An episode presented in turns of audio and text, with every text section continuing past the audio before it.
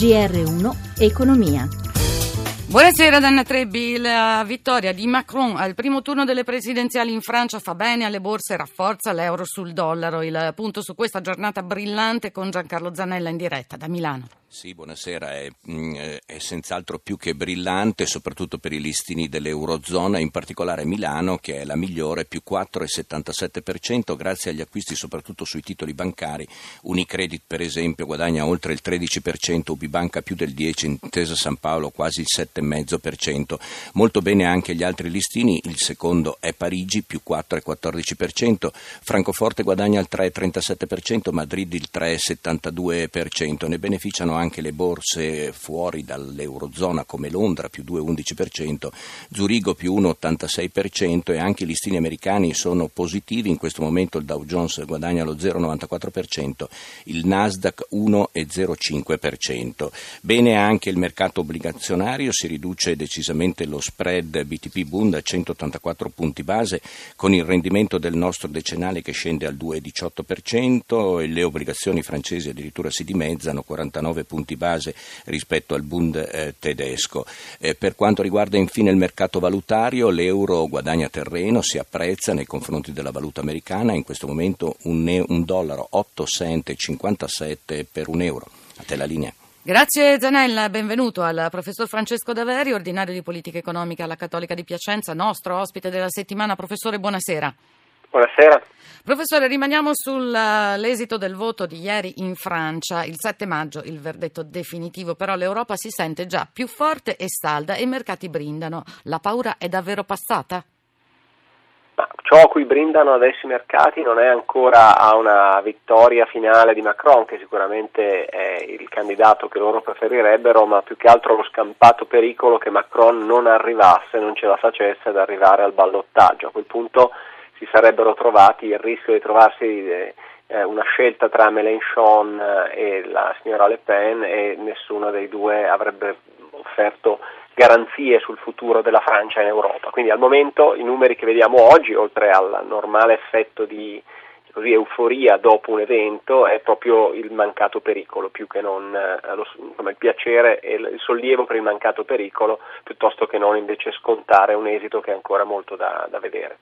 Professore, secondo lei questo voto, anche in questa sua fase preliminare, potrebbe far cambiare gli equilibri all'interno dell'Europa?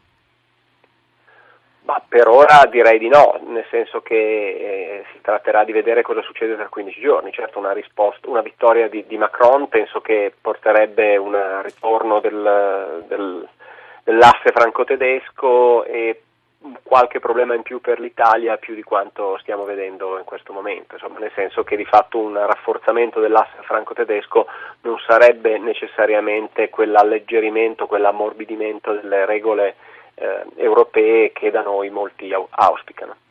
Passiamo ad Alitalia. Oggi è il giorno del verdetto, in corso lo spoglio delle eh, schede del referendum tra i lavoratori. Ci colleghiamo con Giuseppe Di Marco che è a Fiumicino a seguire questo spoglio. Giuseppe, a te. La urna è arrivata qui nella palazzina training di Alitalia a Fiumicino intorno alle 17, sono oltre 12.000 i dipendenti di Alitalia che sono stati chiamati a votare per approvare o respingere il preaccordo siglato da aziende e sindacati il 14 aprile. Lo spoglio delle schede, come avete detto, è in corso con la vittoria eh, del sì otterrebbe il via libera, il piano che prevede tagli salariali medi dell'8% e circa 1.000 esuberi, ma anche la ricapitalizzazione della società con la vittoria del no, secondo azionisti azionisti, governo e sindacati, si aprirebbe invece la strada del commissariamento. I sindacati confederali temono il voto di protesta. L'esito delle consultazioni si dovrebbe conoscere intorno alle 20 e segnerà senza dubbio il futuro della compagnia. Da Fiumicino è tutto, a te la linea Anna. Grazie Di Marco, professor Daveri. Comunque vada, sarà comunque lacrime e sangue per i lavoratori. Eh, insomma, una, all'Italia purtroppo è, una, è un'azienda che, che, che, vede oggi eh, il compimento di, di tanti anni di, di, cattiva gestione e a pagare il costo, come succede in questi casi, sono prima di tutto i lavoratori. Quindi sicuramente questo è il dato da cui non si scappa.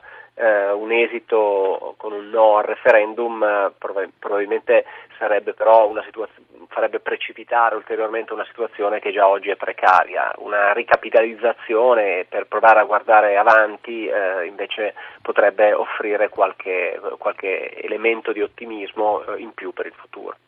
Perfetto, ci fermiamo qui. Il professor Daveri lo salutiamo, lo ritroveremo domani. Intanto grazie per oggi. Noi continuiamo a parlare di lavoro perché Carrefour, la multinazionale francese della grande distribuzione, ha confermato gli investimenti in Italia e ha siglato con i sindacati il nuovo contratto integrativo applicato ai 20.000 addetti. Soddisfatto il segretario nazionale della Fisascat, Ferruccio Fiorò, che Gelsomina Testa ha intervistato. Sentiamo. Sono soddisfatto perché è un'azienda che è in crisi da otto anni, quest'anno addirittura aveva disdettato il contratto e avviato una procedura di licenziamento collettivo che era una miscela esplosiva dura da digerire. Però nel confronto in questi quattro mesi siamo riusciti sia a portare a casa di nuovo il contratto aziendale e sia a trovare una formulazione sui licenziamenti collettivi che mette nelle condizioni i territori di fare degli accordi che salvaguardino comunque al massimo l'occupazione. Per quanto riguarda il lavoro domenicale e festivo? Il lavoro domenicale e festivo non abbiamo modificato nulla di quello che c'era, quindi rimane ancora la volontarietà eh, e quindi rimarrà a livello territoriale aperto un confronto per vedere le varie disponibilità e poi come coprire gli eventuali presidi. Sulla mobilità i licenziamenti sono stati ridotti, ma ripeto è stato allargato a tutta l'area degli iper, per cui potranno uscire anche dagli iper dove non erano stati dichiarati i licenziamenti e poi si dovrà riorganizzare il lavoro nel confronto a livello locale. Prima di chiudere un'altra notizia sul fisco, tutte le novità della dichiarazione dei redditi precompilata per il 2017 spiegate in un video su YouTube dall'Agenzia delle Entrate. Scadenze, detrazioni, modalità di accesso sono illustrate ai contribuenti passo dopo passo. Le risposte alle domande più frequenti sono disponibili anche sul sito dedicato infoprecompilata.agenziadellentrate.it. In regia Renzo Zaninotto, da Anna Trebi, buon proseguimento d'ascolto.